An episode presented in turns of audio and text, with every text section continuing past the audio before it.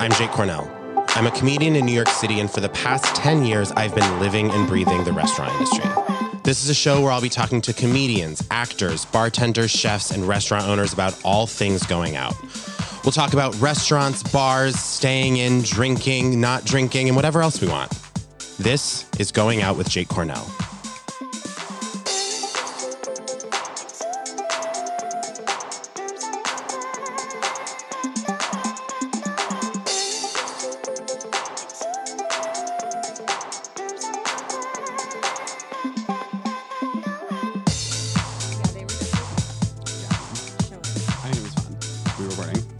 Welcome to another episode of Going Out with Jake Cornell. I am Jake Cornell, and this is my co-producer and friend, Katie Brown. it's never good. He looks in so much physical pain when he does that part. Um, no, but you need to watch Selling OC. I know. Selling OC is so good. It's like it's Selling Sunset all villains. They're almost all villains. And I did love Selling Sunset, so I feel like I'll love this. There's no way you won't. It's fantastic. It's really fantastic. the issue is for me is that like I'm on this kick of watching cold case files and I can't stop. And so I haven't like watched any of my other shows. What's what is the difference between Cold Case Files and Unsolved Mysteries? I don't know what unsolved Mysteries. I've never watched unsolved mysteries, Wait. but here's how cold case files works. Okay. It's like basically every episode is the same. Okay. a beautiful white woman dies, is murdered. She is described as the mm. nicest person. Her smile lit up a room, okay? Uh-huh. Every single time, every single person. Then it's like the 80s, so like DNA evidence is like kind of not helpful. So like they didn't catch it, the Right. person. Back then, you could pretty much get away with murder like really easily, it seems like Yeah. the show makes it seem like this. And then they open the case back up. They make lots of puns about cold and then thawing out. You know, it's as cold as the Wisconsin. The killer's been chilling all along. No, Yeah, no, no, yeah. like the cold case. The case when as cold as the icy Wisconsin, whatever. Oh, got it's like it. that, and then it's like, and then it's all of a sudden, 1999, the case heats back up, and then it's like, and then it's like, they just like test the evidence, and it's like, okay, we found the husband guy. did it. Like, a hundred or it's like some. A lot of the time, it's just like random So crazy I'm- people, or sometimes it's like So on Cold Case Files, they solve the mystery. So every that would be the difference. one is they solve. because unsolved mysteries in They're the title unsolved. they don't solve. It's I just do they love- present the mystery, and sometimes there's like an obvious answer, but it's like they don't they can't prove it. I love how in co- cold case files you get closure because in so much true crime you don't. hundred percent. You Murder know? on Middle Beach. You watched it. Yes. Let's talk about it. it's Oh incredible. my It's God. literally incredible. The dad definitely like sent a hitman. I think the dad's in the Kill hitman. mom. I just think it was such a well made documentary. I'm like, oh my god, I was crushing so hard on the. Oh, he's so hot. He's so He's hot. so He hot. has the same name as my sister, which is a huge issue, but he's so hot. He's really hot. I was like, I know that's not the point of this, but I, I was like, I was like, hmm, okay. No, yeah, that documentary That doesn't hurt it. It didn't hurt the fact that he was hot. But anyway, I could not believe the aunt was blaming her niece that shit was so intensely dark. with zero proof. I know. It was like I just there you do have to kind of stand her. She is really like a character throughout it where it's like she's like, no, the daughter did it and has thought that for years. And the daughter's like, fuck you, I'm moving to South America. Yeah. You'll never see me again. She like she's like it's so kind of sus that she moved and it's like no her mom died was Horribly. murdered she's She not close with anyone else in the family she wanted to get the fuck out yeah Yeah. Allie is an icon for like moving away, being like literally moving to a different country and like starting a new life. I really respect that. that's her. the way to do it that's the way to do it but then I, you your aunt might you know accuse you of murder I know, sure, but like New England suburban drama, like that's really my like bread and butter. Mm-hmm. Like I'm living for that. It felt yeah, like and like the pyramid scheme of it all. Like I just that's it. It, it was really close to home for me. I loved that like documentary. oh my god yeah the dinner the The gifting the gifting party yeah, if you're wa- okay, if you're listening to this, you need to watch Murder, Murder on Middle Beach four part docu series on HBO Max. Literally incredible. it's insane the the person at what point did you realize that the initials of Murder on Middle Beach are mom? just right now Okay, yeah. Right now. Huge moment where I realized, oh, it's called that because it's mom. I'm I knew that all along because I was an English major and I pick up on things like that. Absolutely.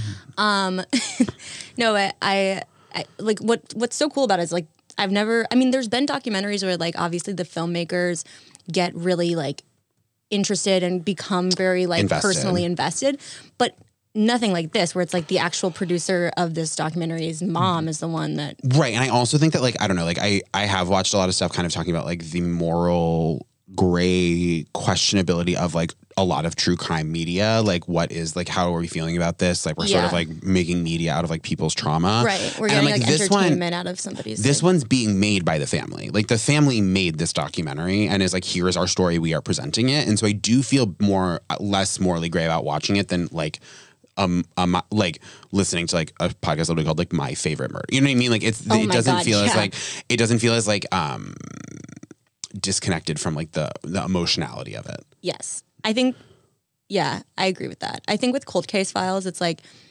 because they're solving it, it's like usually it's like, it seems like it's a, a huge relief for the families because it's like these people that like still didn't get closure with like how their sibling or daughter or parent died. And then years later, they're still pursuing it and they're having, they're still like begging the police to like reopen the case and that's why they do it. So I feel like with the ones like that, it's a little better than the ones that are just like you're just eating popcorn watching like the craziest like Can I just say, Psycho did I. I, have I gone on this rant on the podcast yet though? Because like this, my thing in general is like, I just want more not true crime. Like I want more fake crime. Like I just want more like I just want more fake crime. I want I want TV shows that are not based on true stories and not based on IP. Like, I you want just like more like how to get get away with murder kind of vibes. no Mare of Easttown.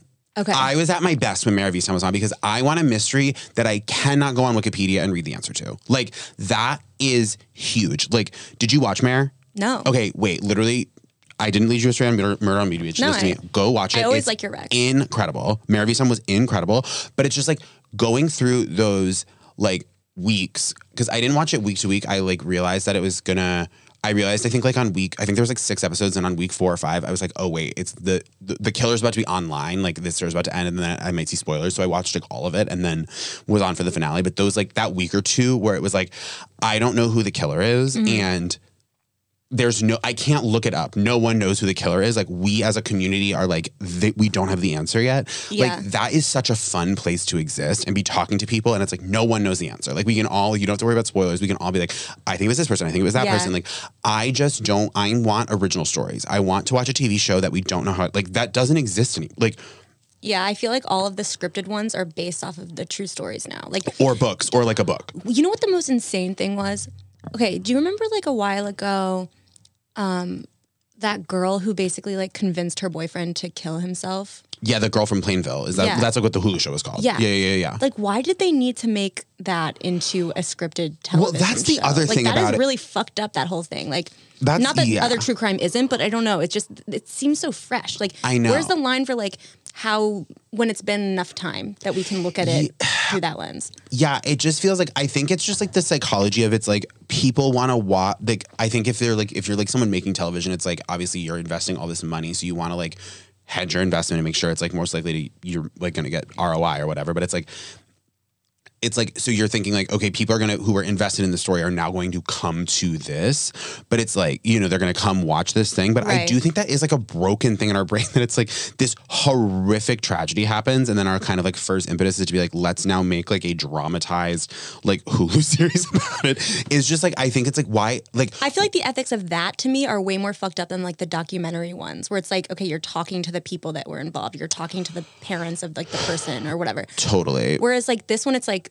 let's get like this hot actress to play. I know. Like I don't know It's why. It's just, just like it really like weirded me out. yeah I I, there is something a little like i just don't know like i'm not like totally condemning it i just don't know how i feel about it i think it's like kind of strange and it's like but Yeah. my my point is like we just have so many amazing writers it's like regardless of whether or not we should be telling those stories of like these true stories that happen it's like Yeah. i want to see what happens when a writer is like you like a really good writer is writing an original story what we are some other examples of scripted crime that you've enjoyed? scripted crime that i really enjoyed i mean of course now like drawing a full blank but like No, it's just because like I can't really think like I, I really like the documentary ones, but it's it's rare that I feel like I really connect with the scripted ones because I'm just like I mean, I it was based on a book, so I did know it was going to happen. But like the first season of Big Little Lies, like that was like a big yes, moment. You know what I mean? Like yes, that's kind of what I'm yes, talking yes. about. That or like, one was, and I didn't watch, I didn't read the book, so like I just like went in blind to that. That was yeah, really like good. I think like the first season of Big Little Lies, and like I think like um,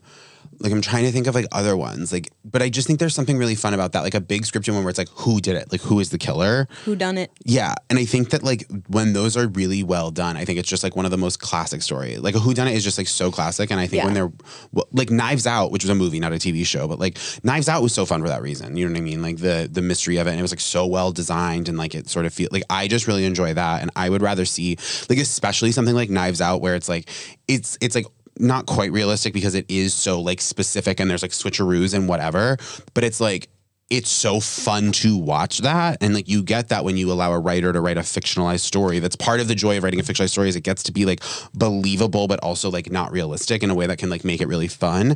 And it's like if we're just going to tell the story of how like an actual person was horribly murdered it's like innately Yeah. that's a bummer. And it's probably like just a less fun story in terms of like the actual narrative. You know what i mean? Yeah. And I feel like it's also like you don't have to feel as guilty for your guilty pleasure. That's what I'm it's like saying. not actually a, hu- like a real human that that was affected by it. I agree. yeah Did you And watch Only Murders in Building? Well, I just also realized it's like we're watching reality show that's fake. Like we're watching reality shows that are fake. Like like oh like selling some like those are scripted reality shows that pretend to be real but are fake. And then we're watching fake shows that are based on true stories. Like we've kind of like Yeah. fully inverted how TV works. I think like the line That's actually between- crazy. The line between reality shows and docuseries has become very, blurred. very blurred. Wait, but okay, or I just watched the pilot of Only Murders in the Building and loved it. It's so good. And, so I oh, I watched the second episode too, so I'm gonna keep watching it. I liked I, it. it's I love like that show is so self aware of hundred percent. what it's doing that I feel like it it kind of embodies exactly what you're talking about. No, and it's like a fun who done it. Like I don't know, Yeah. you know, and so I think that's really, No, really it, I'm, yeah. I'm not gonna spoil anything. And like also, I don't know, like the first season of How to Get Away with Murder was really fun. Like I think that there are like versions of it that are yeah. Yeah, no, it can be it can be really good. But I, I don't know. I think I'm just in this phase where I really like the the like actual true crime stuff. And but I'm trying not to do as many like murdery ones. I'm trying to do the ones that are like weird crimes, like Did you watch the one? Wait, you should. Rachel, the Rachel Divide. Is that the one about Rachel Dolezal? Wait, no, I haven't watched that one. Insane. Okay, wait, no, but you should watch the one on. Um, I think it's called McMillions. Do you know about this? Uh-uh. It's about the people who they played. The, do you remember when in the '90s the um and like the early 2000s the Monopoly game at McDonald's with the ta- like the it would be like the Monopoly pieces you would peel off the front of like the French fry containers and they would Oh, get yeah. like prizes. There was like a there was like a conspiracy that they like pl- they like gamed that system and like won like millions of dollars like illegally. And there's a documentary about it that's like really good. Wait, that's fun. you should watch it. See, like that's the kind of shit where it's like, okay, and no one got hurt. That's like I it's actually like a, a those are multi-billion the co- best. corporation gets hurt. I don't care. Those are the best. Like something like that is really really fun. Yeah. Yeah. I like that. And like even just like watching like the Elizabeth Holmes documentary. Not that no one got hurt. Like it's a little different. I'm also but a I'm documentary like, is different. I'm down. A documentary is different because you are like kind of showing like this telling a story of what happened.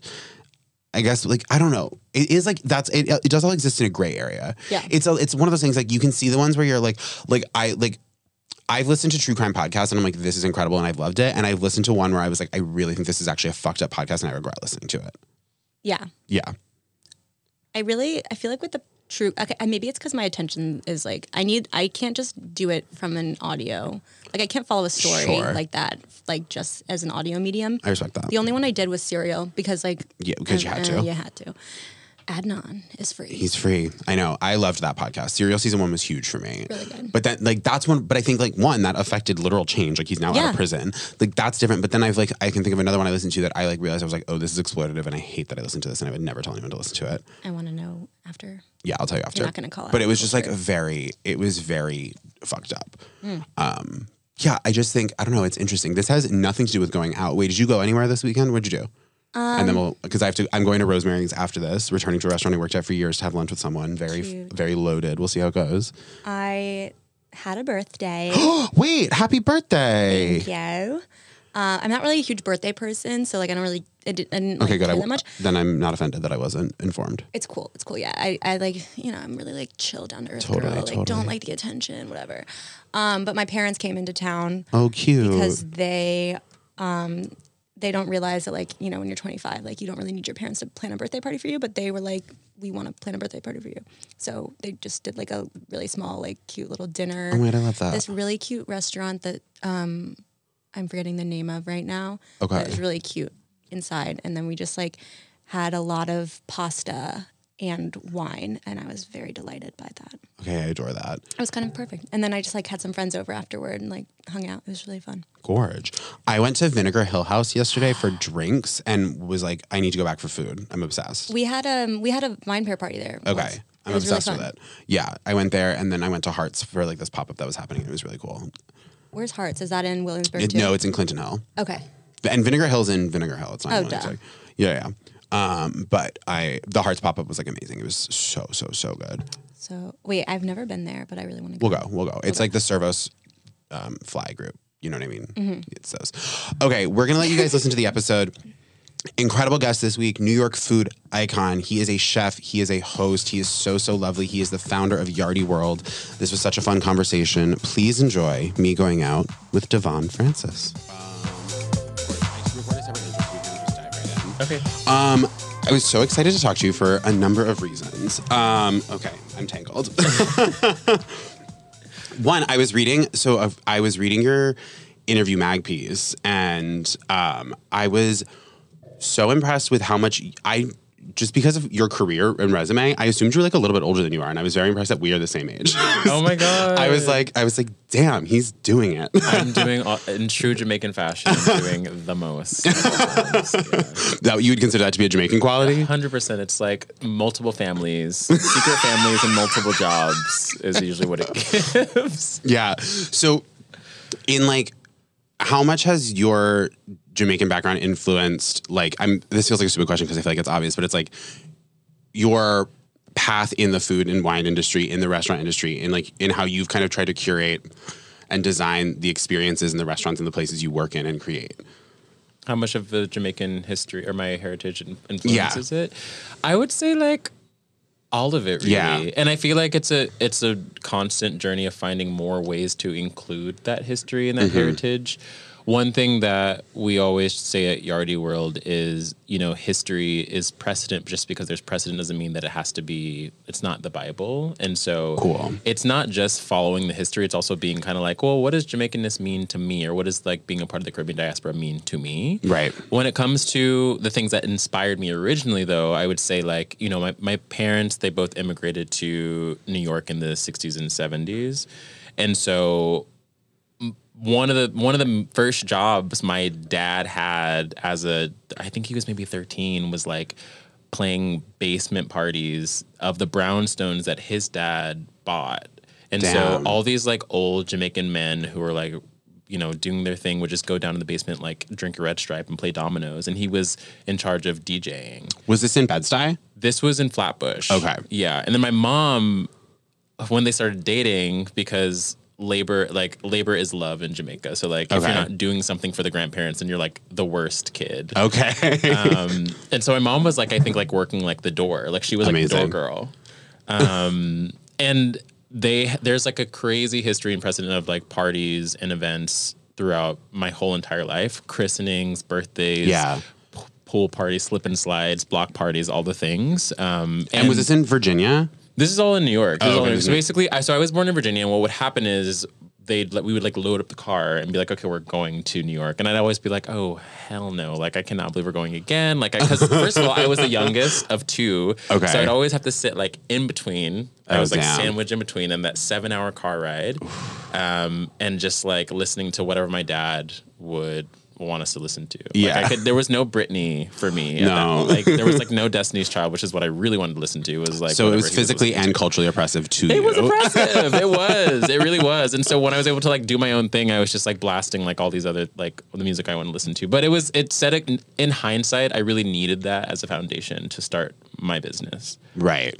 Was so it sounds like there was a an intense focus on like house parties and like like large group gatherings. Were like restaurants and spaces like that also part of your upbringing, or did that kind of come later? So it came probably like I want to say like maybe around middle school. My dad, who was prior to prior to starting his own restaurant, was in the Navy. Okay. And originally, actually, he didn't even know he wanted a restaurant. I think the story goes, I could be wrong, but he was thinking about taking out like a lease on a strip club. And my mom was like, "Do you want to end this right now, or like what's going on?" And he was like, Do you think I'm stupid? Yeah, exactly, exactly. And he landed on this like, um, it was like a mom and pop kind of vibe Strip club? thing. Strip club, exactly. Mom and pop strip club. Exactly. I actually would love, would love. that would be kind of iconic. yeah. Honestly, now I think it would have been a better business model than What they did, what which they was did, which was like they had like a counter service place. okay. and it grew. You know, my dad, who also wasn't even a chef, he was kind of Okay. like, I really have a passion for food. I really loved growing up with my aunties because you know, like in in lots of immigrant cultures, but like in Jamaica, you have your like aunties and your grandparents are the ones who take care of you while your parents establish a place for you wherever you're going. And so he didn't even really grow up with his mom and dad. It was like his grandma who influenced his palate and his idea of Jamaican cuisine. Right. And so he's taking all those ideas and was like, oh, like these things mean so much to me about like warmth and hospitality. And also, like, he was DJing from New York until we moved to um, Virginia. And he was like, how do I turn this into a business? And so Totally. a restaurant seemed to make the most sense, even though he did not know how to cook. Yeah, I think the best DJs come at it from that mind- mindset as well, though, of hospitality. Like you're setting the tone, you're taking care of the crowd. Like, Yeah. I think that it is in a weird way tied into like being a chef, being a running a restaurant, being a manager, whatever it is. It feels like an extension in a weird way. Yeah, absolutely. Absolutely. Um, So that was when. So restaurants came into your life by way of your parents having one. Yeah. that makes sense. And also, I feel like it was also not maybe a, a long conversation. I feel like my dad would like he. I remember one day he came home with all these like drawings of like what the name and the logo would be. And first of all, the the shadiest, most homophobic. God, I hope you're listening.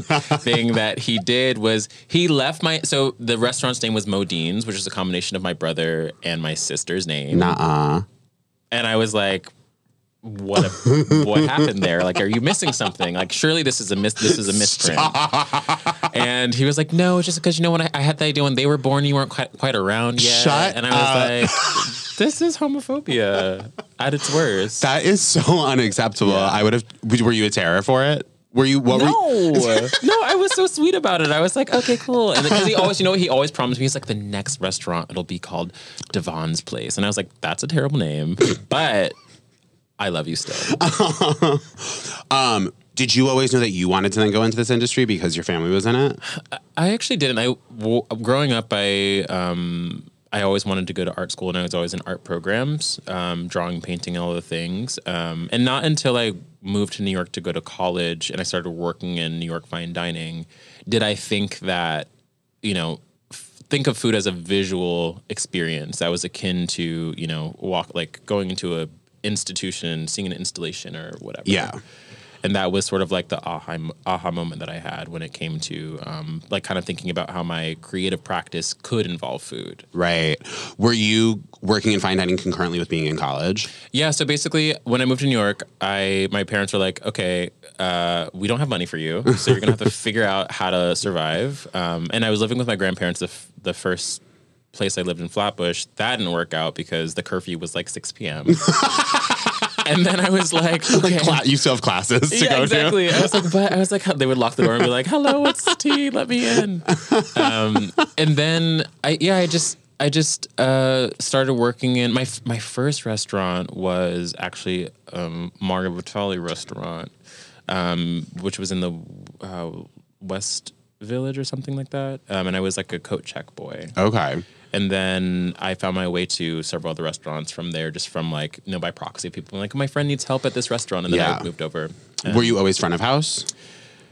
I was always yeah exactly. I tried to do I like staged in at Estela when I was in college, and I was like, this is fucking hard. Slash, y'all are insane. Yeah, And that's a that's a crazy place to have be your I first spot. Um, but it, but I learned so much. I learned so much from being there. Like I met so many crazy celebrities. Like Yeah. would come in, and I'd be like. Who are you? Like DeVonn, you need to pour the water. You need, you can't just stare at them. You need to actually serve them. And I just like couldn't wrap my 19 year old brain around like how.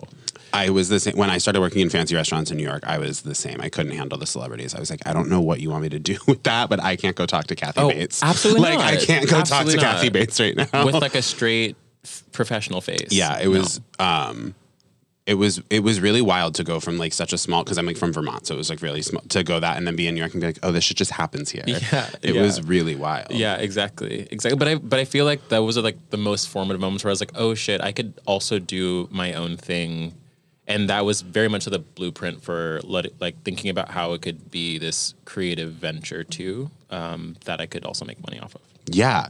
Um, I mean, it's really it, knowing that there's like an art school component to it.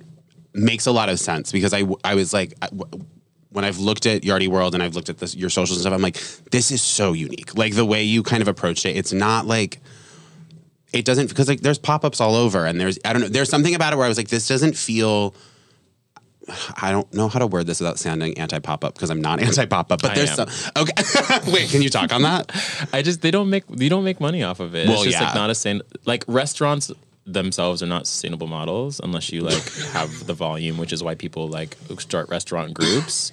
Um, Yeah. and then pop ups are just you know you, you don't really make a return. It's like a maybe it's like a great marketing thing, which I think is true. And anyone who's asked me to do a pop up in the, the past like year, I'm so sorry. I totally will still do the pop up. I'm just letting you know it's not a money venture. Do you know what I mean? No, and it is like it kind of like it's one of those things where it's like the more we do them and the more we institutionalize them as a thing that's done, the more we set this precedent that like to get in you have to do these things that you don't make money on. Yeah. Do you know what I mean? No, exactly. And that's exactly. fucked. And it and it you know why that is even worse for someone from my background, my interest is there's already a negative connotation around what we would call like ethnic food, right? And so when I want to compete with a top tier fine dining restaurant or, or whatever, or you know, kind of advocate for the ingredients and the sourcing in the ways that I want to, it's confusing because it's like, well, it's a pop up and it's food, and I could I could have ordered caviar, so why am I why would I you know pay a fair Totally. wage to the people that are working? Yeah. It's funny. I've never that hasn't come up on the podcast yet, but I do think it's so true. So like the first the first restaurant I worked at when I moved to New York was Italian. Mm-hmm. And their whole thing was that it was and it was fine dining, it was expensive, it was bougie, celebrities. And their whole thing was like they really prided themselves on that their menu focused on like the Roman peasant food from the Roman Empire and like mm-hmm. this is what the poor people ate and it's amazing because they had to do the most with the least. And it's like mm-hmm. But the pastas are still like thirty dollars. and it's like I was thinking like you could only do this with Italian food because if you tried to do this with like Jamaican food, if you tried to do this with these foods that like are like considered to be like kind of cheaper options, but then elevated them to like a fine dining experience, people would be like, I could just get the cheap version. Why is Right. this? I was like, this is so specific to like you'd only do this with like Italian food or like maybe Greek food. I feel like because of like the con racism probably mostly is why Absolutely, one of the isms always. or multiple isms at Yeah. the same time. but I think it's like I'm I'm tired of expensive Italian. I went to Anton's last night, so I'm fully in. uh, I'm fully a hypocrite. But I'm like, I just think it's like kind of crazy that we're like. It's it's interesting to me that restaurants like a restaurant like Anton's that was great, but it's like what the two hundred fifty seven thousandth fancy Italian restaurant can still be successful, but for a restaurant that's doing a different cuisine, I feel like it is a harder in, especially to that tier that you're talking about. Yeah, yeah, absolutely, absolutely. And I think it's just, I mean, the more I work and the more I have to like manage my own contracts, and the more I think like I also work for Bon Appetit, and I feel like Yeah. I've learned a lot about like even just like the commercial media space of just how people like the politics around how people want to spend money and why. Um, Yeah. and it's interesting because it kind of does like, if I'm being completely honest, make me like less excited to like late like uh, labor over cooking, which is this makes me sad. That is sad. Can you Can you, what what Well- makes you less excited? I the the amount of work and time I have to put into doing, let's say, event, and the return off of that is very different than like you know having a two day shoot for a branded ad or something like that. And so I think that what I'm trying to also like teach myself is like how to also like leverage these experiences and interactions to advocate for the type of resourcing that I feel like uh, immigrant communities or um, you know disenfranchised populations kind of need, um, because I think that it's it's like a voc- it's like a it's like there's a gap in understanding from what we consider fine dining, what we don't, but there but the labor behind it is basically the Identical. same. You know what I mean? Yes. And so I don't know. And and I think also too like from a I mean, you you understand social media better than most people probably, you know what I mean? It's kind of like the metrics really do drive people to be like, "Hey, like we want to work. We want to Yes, work yes. You. you know what I mean? And I'm not doing anything different than I, I was necessarily a few years. It's just, it's just the visibility and the proxy to um, having an audience that I think Yeah. makes it different. Which I don't know. It's dark. It's dark because it does like lose.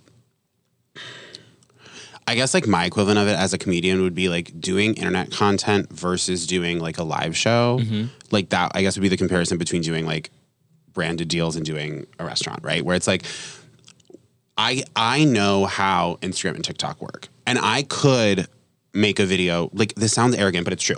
I could make a video right now that I know would get like minimum 100,000 views. Mm-hmm. Like I know would I think it's funny and would I be necessarily proud of it? No, but I like know what works in terms of like especially I think what you kind of just said, once you have your own following, mm-hmm. I know what the algorithm likes for me to do to like show that following XYZ. So then I can do that and hit all these benchmarks and then I'll make and then I'll get a certain number of views. And then yeah if I do that for a few weeks a brand will probably reach out and want to do a deal. And then I'll do that and I probably also oftentimes will like have an idea that I'm like oh I'd be proud of this if this went out. And then there's six rounds of notes that come back and I end up posting this Frankenstein ad that I'm like god I hope no one sees this. But it pays my rent. Do you know what I Right, mean? absolutely. and it's like there's a difference between doing that and doing a live show where there are a la a restaurant there are intrinsic variables which are what make it exciting Yeah. and make it fun and what make it fulfilling when it works because Right. there is like a magic to it For of sure. like but at the same time I don't have the capital to be doing that all the time. Absolutely. I wish I could live off of live shows and I hope to one day that and like maybe other kinds of work but it's like even still it is just like it's a weird the social media is a weird demon to play with. It's with. weird. It's weird. It's um, I mean, it's it's been weird, and I think also going back to your point, we don't have to labor over this, but like, um, I think it really to answer your question, like my priorities have just shifted because now Yeah. I'm kind of like, okay, I need to hit sort of like a specific volume in order for me to go back and do the work that makes me feel like I can just be passionate about it and not butthurt that I'm not like making a ton of money off of it because ultimately I, I do want to cook for people and I do want to share those things. Yeah. But those the avenues change with the metrics, obviously, right? Yes. Like, and I think that like it, I could I could sit around and be frustrated by it, or I can just be like, okay, this is what I know I need to do. This is what I'm building, and this is what I'm building towards, and just like let that be that. And I really respect that because I do think uh, this has come up on the show before, but I think that there was, especially when like when like eight years ago when I first moved to New York and was like working in restaurants, I feel like there was sort of this. How do I word this? Celebration around the notion that you're not in it for the money, or that like, or and it was like a, it was kind of taboo to acknowledge like the the money issues. Like it was just like accepted. Like back of house doesn't get paid enough. It was just accepted that like in a smaller restaurant, the owners are losing money every single day. Like those were all just like accepted things, and it was sort of like if you acknowledge those publicly, then you're not doing it for like the love of the game, and it's just fucked up because it all it does is it perpetuates the restaurant groups being the only people that can write, and you know, people that already have like insane amounts of capital to like create restaurants. Right. And I think it's good that you're saying like I want to do this, but I and I am passionate about it, and I'm allowed to say that I also want to make money doing it. No, absolutely. And that doesn't negate my passion. Absolutely, absolutely. And I think that I think that that's like honestly like a newer thing that is like allowed to be said in this space. I feel. yeah, and also because of the internet, you know. Yes. Which I'm kind of like, oh, I guess it comes full circle in that way too. Yeah, because it is. I mean, it is like a full double-edged sword. Yeah. where it's like there are great. Th- I mean, I wouldn't be in this room talking. Like, I wouldn't have a career if it wasn't for the internet. but at the same time, it can be hell. Yeah, yeah, absolutely. what? How? What? I don't know this. How did your? How did the internet come up for you in terms of your career? Was it via getting onto Bon Appetit? Like, when did the internet become like kind of a main focal point of like what was happening? Well, I think it was I think it was a mix of different things. I think that like because I was working in restaurants and because those restaurants were were, were being covered by popular media outlets, then I was able to um, have proximity or become friends with people who were working in those outlets. And so even before I was even thinking about you know Instagram or whatever as a thing, um, you know I had worked in the test kitchen at Bon Appetit because I had friends who were there, and I um, was just like made it a point to like talk to people. And I think that that's also the thing about it. It's like I there's so many people who are very talented but don't have social skills. And I think that waiting table, but you know what I mean. I'm a comedian. I know what you mean. Holy shit, I know what you mean. And it's and it's kind of jarring. It's like it's I feel like really jarring. you have these people who like have these big personas and whatever and you see them from a screen and then you get in person and it's like oh my god like what what happened to you are you okay Yeah, I always say that there's two kinds of performers, and I think this is true of like comedians, and this is probably true of food personalities. Mm-hmm. There are the people who are kind of generally like affable people, pe- people, people in their life, and like are almost like naturally performative in the way they kind of like host and emote and communicate, and then they just have to figure out how to like do like do that on stage authentically or do that in front of the camera authentically. And then there are these people who have are awkward and weird and don't have social interact or don't have like the best social skills, but they're hyper analytical. And so then they have figured out I can figure out how to do X, Y, and Z in front of the camera in because on stage or in front of camera is a hyper controlled environment where there aren't as many variables. Mm-hmm. And they're like, I can perform normal human Yeah. affability and likability in this context very well. And they do. And then they come off stage and you're like, what are you? No, absolutely. and it's like those and i like it's just crazy to see and like the higher up you go the more i think intense it is you see because like people especially those hyper analytical types they do fucking well because from the jump it's not none of it is um none of it is unplanned or un undesigned because it was so like curated from the jump Hundred percent, hundred percent. they And I just think they scare me i'm gonna be honest I'm I'm scared, but I'm also like kind of envious. i'm envious i mean i'm envious i think they scare me because i'm envious like I, I feel like I, I also grew up in an environment where I feel like I was never, mm, let me not say that. I wasn't actually always encouraged to like take the center stage. And so, like, working Sure. for a place like Bon Appetit, or just like even the inst- uh, Instagram or social media in general, is like, it's kind of a learning curve for me because I, I, I'm like, I think firmly in between. I guess we both are firmly between the generations of like when people like picked up the phone and had conversations, Yes. and people who send messages all the time. Yes. Um, and so I feel like I'm always undulating between both things. And also, too, uh, like before I even started working for Bon App, um, I was mostly behind the scenes because I was like, I was like producing. I was like making events happen. I was cooking and writing schedules and or- receiving orders and deliveries. And, you know, I, you know, until someone was like, "You're kind of cute. Why aren't you like in front of the camera?" And I was like, "I am." I was like, "Okay, let me try it out." If you think I'm cute, um, and so I've had to kind of like really learn in I think a lot of ways how to like uh, dial up the persona or like be like emotive in ways that I that don't actually come very easily to me all the time. I should say, you know. That sounds nice because that sounds like maybe that also is maybe then working backwards to help you like emote in your own life. If you're Kind of, yeah. which is lovely. Yeah. So outside of moving away from like the work side of going out Yeah. and the work side of restaurants, like how do you like to go out? How do you like to play? Like Oh my god, I go, I go out a lot. same. I go out to so all the things. Um, I'm really blessed and grateful to have so many friends who uh, work in nightlife. Yeah. Um, if Poppy Juice wasn't a thing, I probably wouldn't have survived New York as long as I have to have a space where like queer, black, and brown people can just like throw their asses in a circle and like wa- stay out until the sun comes up. I was going to what was the last Poppy Juice two weeks ago? Like the Pride Poppy The Juice. Pride Poppy Juice, yeah. I went to I think it's called Honey's, the cocktail bar. Yeah, That yeah. was like behind where Poppy Juice Yeah. was. And so I walked by the Poppy Juice line and I was like, the Poppy Juice line looks more fun than other parties I've been to. Like also it was the biggest line I've ever it was like it was like six people wide and like all the way down and around a block. Mm, I was like 100%. I was like What's inside? Like, how many people are inside? I couldn't believe how big the line was, but I was like, that looks like a sick party. Z-Way played that night too. That's speaking of comedians, yeah, amazing. I was, I mean that that party is so formative to me because because literally, I mean, I've heard it's like just the fucking best. it's the best. I mean, they they have such a good uh, curatorial eye and ear, and just going back to this idea of like shaping like space with sounds. I feel like it's interesting too because I feel like I not only do I go out in New York, I feel like I, I have now started to travel and go out. And I was at a uh, like rave in the woods we love. and and someone from I think they were from Chicago came up to me and my friend because we were talking so much shit on the party because we were like we're from New York like what is going on like, we don't have where are all the things and Where they're- all the where are all the things? things where are my things and and he was like y'all need to cool it. Like you don't understand. People from all over the nation are coming to this space who don't get to be gay and open and loud and queer like express themselves in so many different ways you're being elitist and i was like we are being elitist this is true and i, I felt like so i like sank inside of myself but, but it's true it's like i We take a lot for granted. so much for granted Yeah. and i think that like and obviously new york is not the perfect space no, no. at all. There's so much work to do, but I feel like I've learned so much from just like those interactions because that is for so many in so many ways the only opportunity that some people are going to get to like be themselves or to meet people that are also queer. And I Yeah. and I do often forget that being in New York.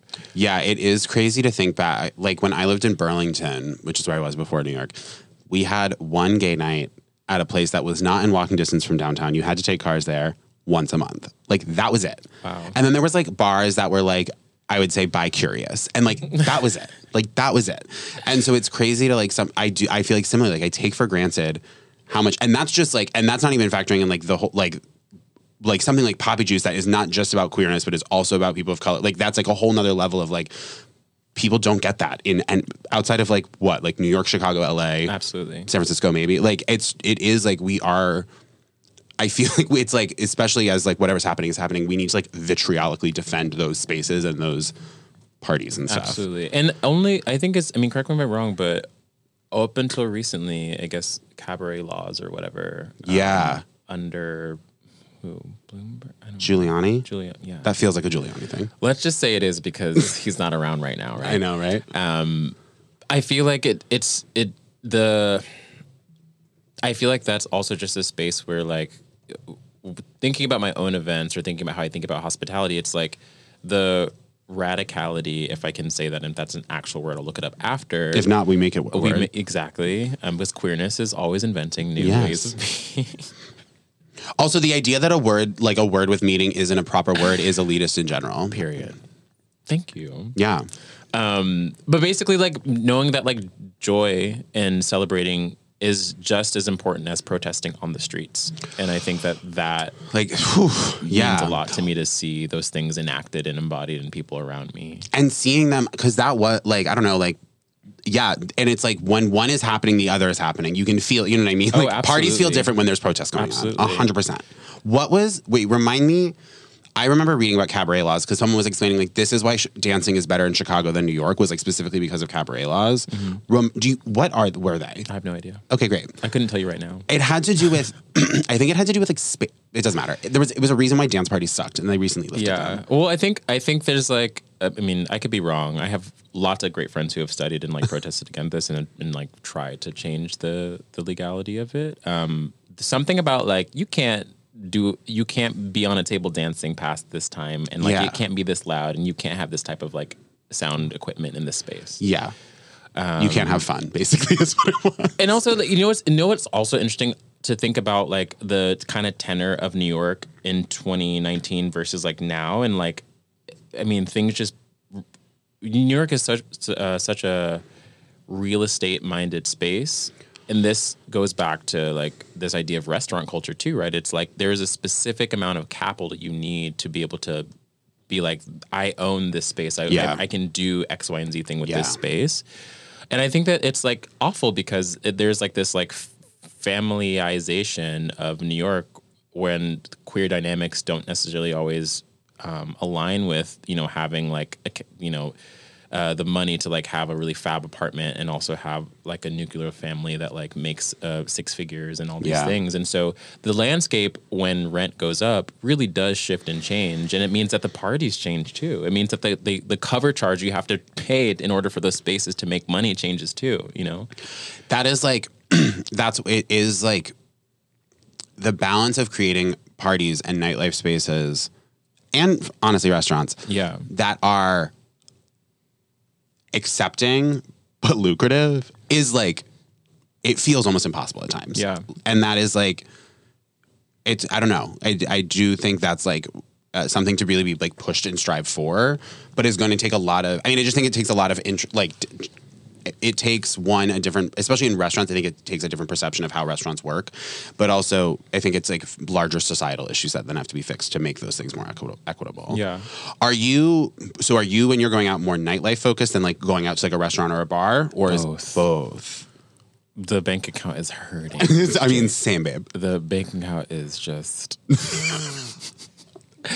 but it's like i'm like oh it's research. And my bookkeeper's like you tried it. This is they're like dover street market is research i'm like yeah i gotta Oh, get I don't. Yeah, don't. Let, well, let's not talk about write-offs because the IRS does not need to know my name. Like, I Um, don't yeah. want that. okay. Actually, right. Let me not tell on- tell on talk. myself. Let's just not talk about that right now. Yeah. I always it's funny too because my mom is always like she's always my mom know she like knows her child so much she's I'm like she's like are you saving money I'm like "Hmm, yeah. And she's like, okay, well, what did, what did you do this week? And I'm like, well, there was like Lodi, there was um, EMP, uh, two parties last night, Uber. Oh God, the Ubers back and forth because you know I'm not gonna walk there. No. I got a text while I'm gonna make Well, sure I'm pro walking, okay. but I get it. well, where I go, you're not gonna walk. Sure. Where do you what like in ter- like what like a warehouse party moment? Yeah. Okay, respect. You know what I mean? Yeah, I get what you're saying. I love a long walk. I'm weird. Really? Like, yeah. That's not weird. Like the other night, I got like I live in Bed Stuy. The other night, I got off the F at J. Mm-hmm. It wasn't it, it was like kind of late, and I was like, I'm just gonna walk. The, the it was like the A was ten minutes, and I was like, I'd rather walk 50 minutes than wait Yeah. 10. And I don't know why that is, but like, yeah, I get, and that's like not that far of a walk, but it's a walk. Does it do something for your brain? Do you feel like you like get into the zone more when you walk?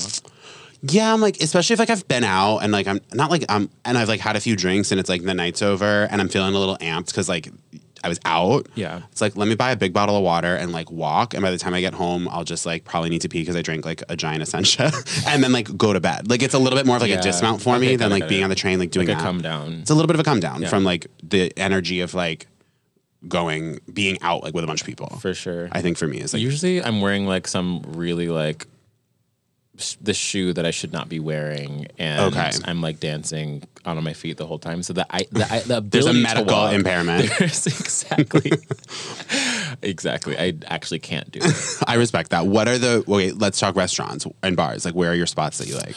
Um, where have I been eating recently? Um, mm, I've been go. Let's see, the Nines. Uh, there's a place next to my apartment. Wait, what's sorry? The The la- the episode recorded. what? the episode we recorded yesterday. Our guest was talking about how growing up, his favorite restaurant was the 99, and they called it the Nines. Oh, so I'm like, wait, what's the Nines? the Nines is the Nines is okay. Speaking of going out, the Nines is well. This is not the same No, I know. Okay. um, I'm like, this is that is not where I go. Uh, Acme, Acme, the restaurant, the basement that was also a party when I was in college. There's a restaurant right above it, and so the same people who do like Le Dive, okay. which is next to Cervo's, Yes, yes, yes. do the nines, and so Watch. and obviously love Cervo's definitely always. Um, anything like Heart Cervo, Heart Cervo's, The Fly, I know. my the fucking best. places. I the was at shit. Hart's like three nights ago. It was so good. I fucking love Hart's. I fucking love Hart's. I fucking love hearts. Um, and then where else I'm going? Uh, uh, I I've been trying to scope out more like um, hotel restaurants because I feel like there's all no matter what time of day or like what day of the week it is, you can always find a table at a hotel. I shouldn't be telling my secret, but No, yeah. it's Hotels, let me just say this. Hotels are really useful in a lot of ways in New York City. Number one, if you need a bathroom, hundred percent. let me tell you right now. Find the nicest bath. Ni- find the nicest hotel in, near you and go 100%. just use their bathroom. 100%. I the greatest. I keep on almost saying this as a joke, and it's inappropriate. One of the greatest losses we've experienced recently, personally for me, is the Gramercy Park Hotel because of their bathrooms. Oh, really? I lived for their bathrooms, obsessed with the, G- the I Gramercy never Park. knew. I've never been there. I used to work near there. The bathrooms in the back of the lobby. Like first off, it was just like the whole room was like filled with Le Labo. Like there was like mm-hmm. it was just gorgeous and sexy. There was a real fi- wood fire going, and then you just walk to the back, and it was these giant bathrooms that were like private rooms with a gold sink, and like if you went at the right time, the the toilet papers were stickered with the GPH sticker, and I was just like, yeah. let's do this. I'm taking calls. Like I'm in there. Like I'm You're holding in- court in the bathroom. Oh yeah, yeah, yeah, yeah. I'm taking meetings. I'm having calls. I'm in there for a minute. I loved the GPH bathroom.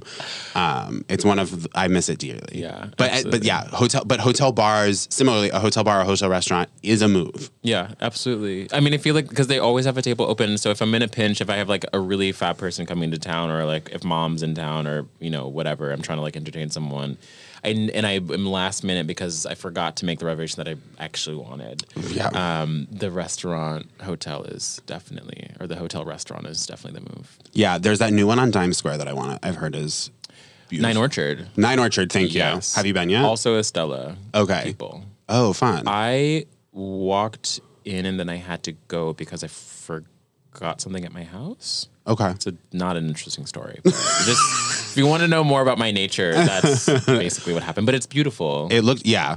I've heard, and the, I saw a picture of the martini service, and I was like, I do want that. Yeah, exactly. Yeah. exactly. But I also like you know like I feel like um you know Bemelmans.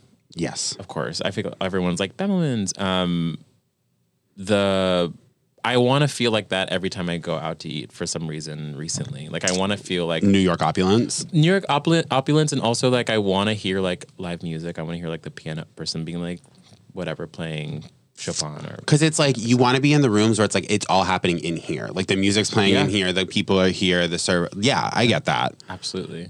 Also, I love to see the. Never mind. I don't know if I can say this on podcast, but I also loved. I feel like this. It's great for people watching because there's also all those like the the escorts come with like the business guys, and you're just like, what is going on? Oh, I mean the dynamics of ho- well, that's because so I bartended in a hotel for Okay. for like a little under a year, and I wasn't. I took the job because I was like needing to get out of the restaurant I was in, and like I knew a guy who worked there, and he was like, "They need a bartender. You should take it." And I was like, "All right, I gotta go." And like it never occurred to me, like, "Hey, what do you think it looks like if you bartend in a bar where everyone has a bed upstairs?" Salacious. So, wedding rings coming off. Off. Like I was seeing some shit. It was like I was seeing staff of the hotel, like higher up corporate people of the hotel, cheating on their wives and husbands in the hotel bar. Just, just like right in front of you. At sitting at the bar in front of me, I was like, "This is not okay." Like it was wild. Like Yeah. people go off, and it's the people watching in any sort of hotel adjacent bar restaurant. Hundred percent. It's top tier. And growing up, Pretty Woman was like one of my favorite movies. Iconic. So I always was like, oh, maybe I'll have my mom. And then I got there and I was like, oh, this is not. That's not what I like. that It's is not Richard Gere. It's not That is Richard decidedly Gere. not Richard Gere. Um, and so then the fantasy was crushed. But I still like to go because the martini service is fab. Yeah, the martinis service. yeah. So Yeah, I do love. I'm I, I'm in a similar place right now, and similar. The bank account's hurting. I want fancy. yeah. I want fancy. and I don't know what it, I don't know what it is. Maybe it's be, maybe it's from wanting to like get dressed up and like feel like you're in a fantasy and be distracted by all the other bullshit that's happening in the world. And I think that restaurants, um, and it's funny because I feel like when I was in college, I was so vehemently against that, being like. We shouldn't be distracted. We should be like in it and on the streets and doing the things and like on my activist shit, um, which I still am. But it's just the the priorities have changed. Where I'm just like, you know what? Actually, like people should be able to like be decadent and treat themselves, and they shouldn't be. You can be active without martyring yourself for E- it. exactly. Like, yeah. Exactly. I think also part of it for me, in terms of like the shift in, because I used to be like, let's go to a dive bar. Like, I don't give a shit. Like, let's go to a dive bar. Let's go to like a cheap restaurant. And like, I'm still down for that. But I think now that I don't work in a fancy restaurant and I'm not like experiencing, because I was like working in fancy restaurants. So I was seeing the fancy shit and in the fancy shit and seeing the behind the scenes of the fancy shit all the time. Yeah. Now it's been long enough that I'm like, I want the fancy shit. Yeah, You know, absolutely. like I, I'm a little bit, and I hate it about myself that I'm allowed to. I've held, I'm fully letting myself fall for the fantasy now. Do you know what I mean? Yeah, absolutely. I've also been revisiting Oscar Wilde's writing and just like his ability to be descriptive is so iconic. And I Yeah. feel like I always forget that like queerness is decadence, is being radical, and is That is being beautiful. political too. And I and I have to and I feel like I don't give myself that ability and often enough to be like, actually like I'm gonna get fucking dressed up and be like just gay. Just like as gay as possible. Yes. See, this is dangerous for me because if you tell me that drinking a martini at a fancy restaurant's a radical act, it's not going to be good for me. Person- or will it be great for everyone? no, it'll be great. You're right. This You're- what I mean. it's just like it is true though. Like it is like that thing of like I, especially like right now when things feel so hard i'm like i'm good like i'll do the things i need to do and then i want to do the things i want to do. Yeah, hard. absolutely. hard. Yeah. What um what was it like like so you've been here since college. Yeah, 2011. yeah so what was the the movement like from what was it like when you first got here with nightlife? Like Um, well, it was a little. It was giving. I had my brother's fake ID first and foremost, um, and I actually. Ooh, I have. I met someone on an app when I was in college. That kind of like christian mingle exactly.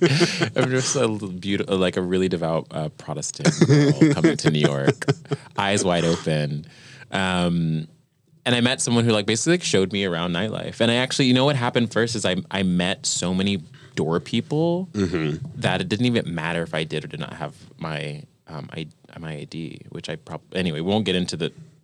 Please don't shut down any clubs mean, because of this podcast. There's got to be a statute of limitation on 100%. I think we're good. But this goes back to this idea of like conversation. It's like because I always prioritize asking people how they were doing, how they were feeling, and that sort of like hospitable generousness. I just like became I like feel like I can befriend anyone, and I feel like you know sometimes now because I have all these friends who are like you're on the list, you're on the list. It's like.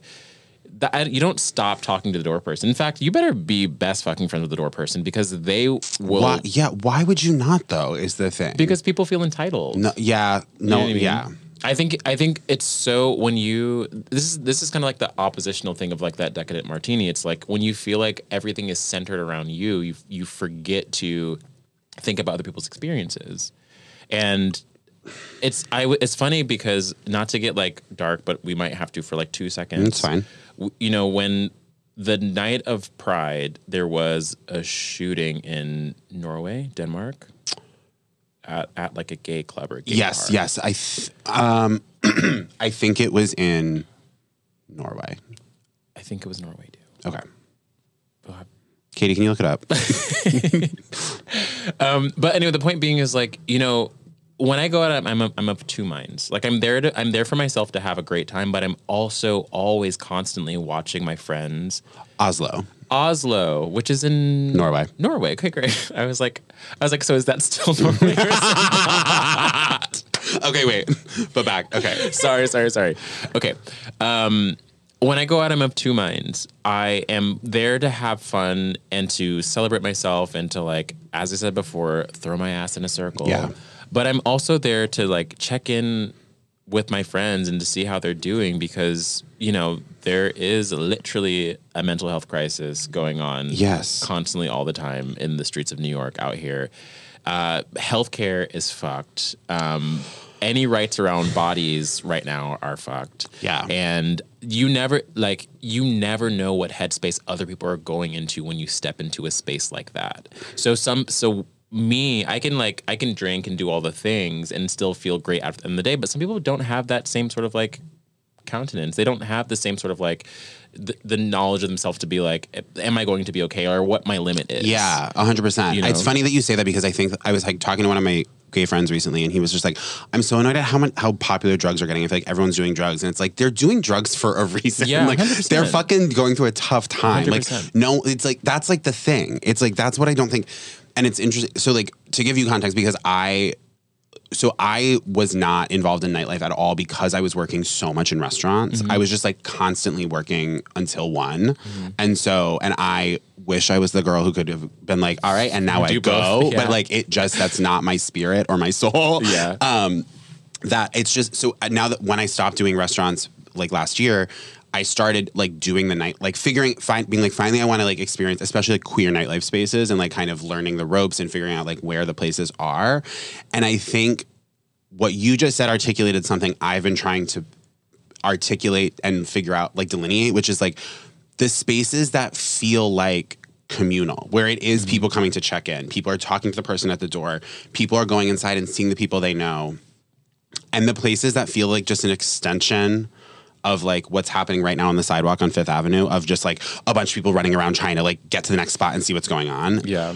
And there's been like I don't want to name any parties because I don't want to like disparage anything, but there's been parties I've been to and I'm like, is anyone having fun here, mm. or is it just like we're here? Do you know what I mm. mean? Yeah, absolutely. And then there's the places where I've walked in and been like, damn, th- and like I feel like that's how Poppy Juice gets described a lot to me is like it has this very communal aspect to it, and like Yeah. there are other parties I've been to where it really feels that way. Like there's this party I'm I've been really loving called Hot for You that's happening at Parkside Lounge on Sundays. It's it's like a disco party um in like the back room of Parkside Lounge. It's small, it's cute as hell. I love it. Yeah. But it's like when you go, like the hosts come up and they're like, Hey, you're here again. Like, welcome. And like I see the same people and we say hi and I feel like I'm getting to know them each morning every time.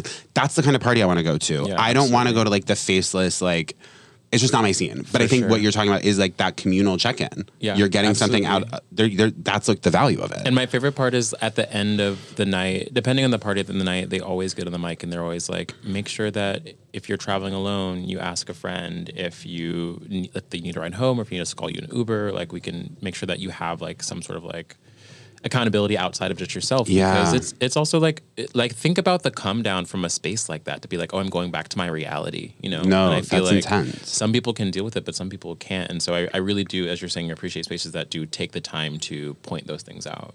It's also, I feel like another thing that what you're kind of talking on is like, like celebrating the sacredness of like partying and like maybe getting a little fucked up or like maybe like getting going in on it. Yeah. And not like towing around that part of it and being like, we're acknowledging that you're getting fucked up and God bless it. And we're going to make sure it's you're safe. Yeah, absolutely. And I think that's really special. yeah. Because I feel like there's so much, especially like I don't know, I'm from New England, so there's a lot of like Catholic shame around getting fucked up. You know what I mean? Yeah, like, so it's like they just don't talk about it, but Yeah. then it's like that's what leads to like doing. it. So it's like no, like we're gonna do it, we're gonna go, but you're gonna keep you safe For sure. I think is really For special. sure. And I think that also like not to be all like new agey about it, but I do feel new like age. you there's you are unlocking like parts of yourself that otherwise throughout your like normal daily 100%. reality that maybe you don't have access to. you know? Yeah. Um I mean all my I have several friends who are like doing ketamine therapy right Yeah. now. And I'm like that's fu- that's fucking cool. Like Yeah, I actually have some friends who it's. I actually know someone who's been doing it for a few years, Mm-hmm. and it like really, really helps them. yeah. severely helps them. Like I think a lot of those things have those. I talked to this guy once who was like running a study on.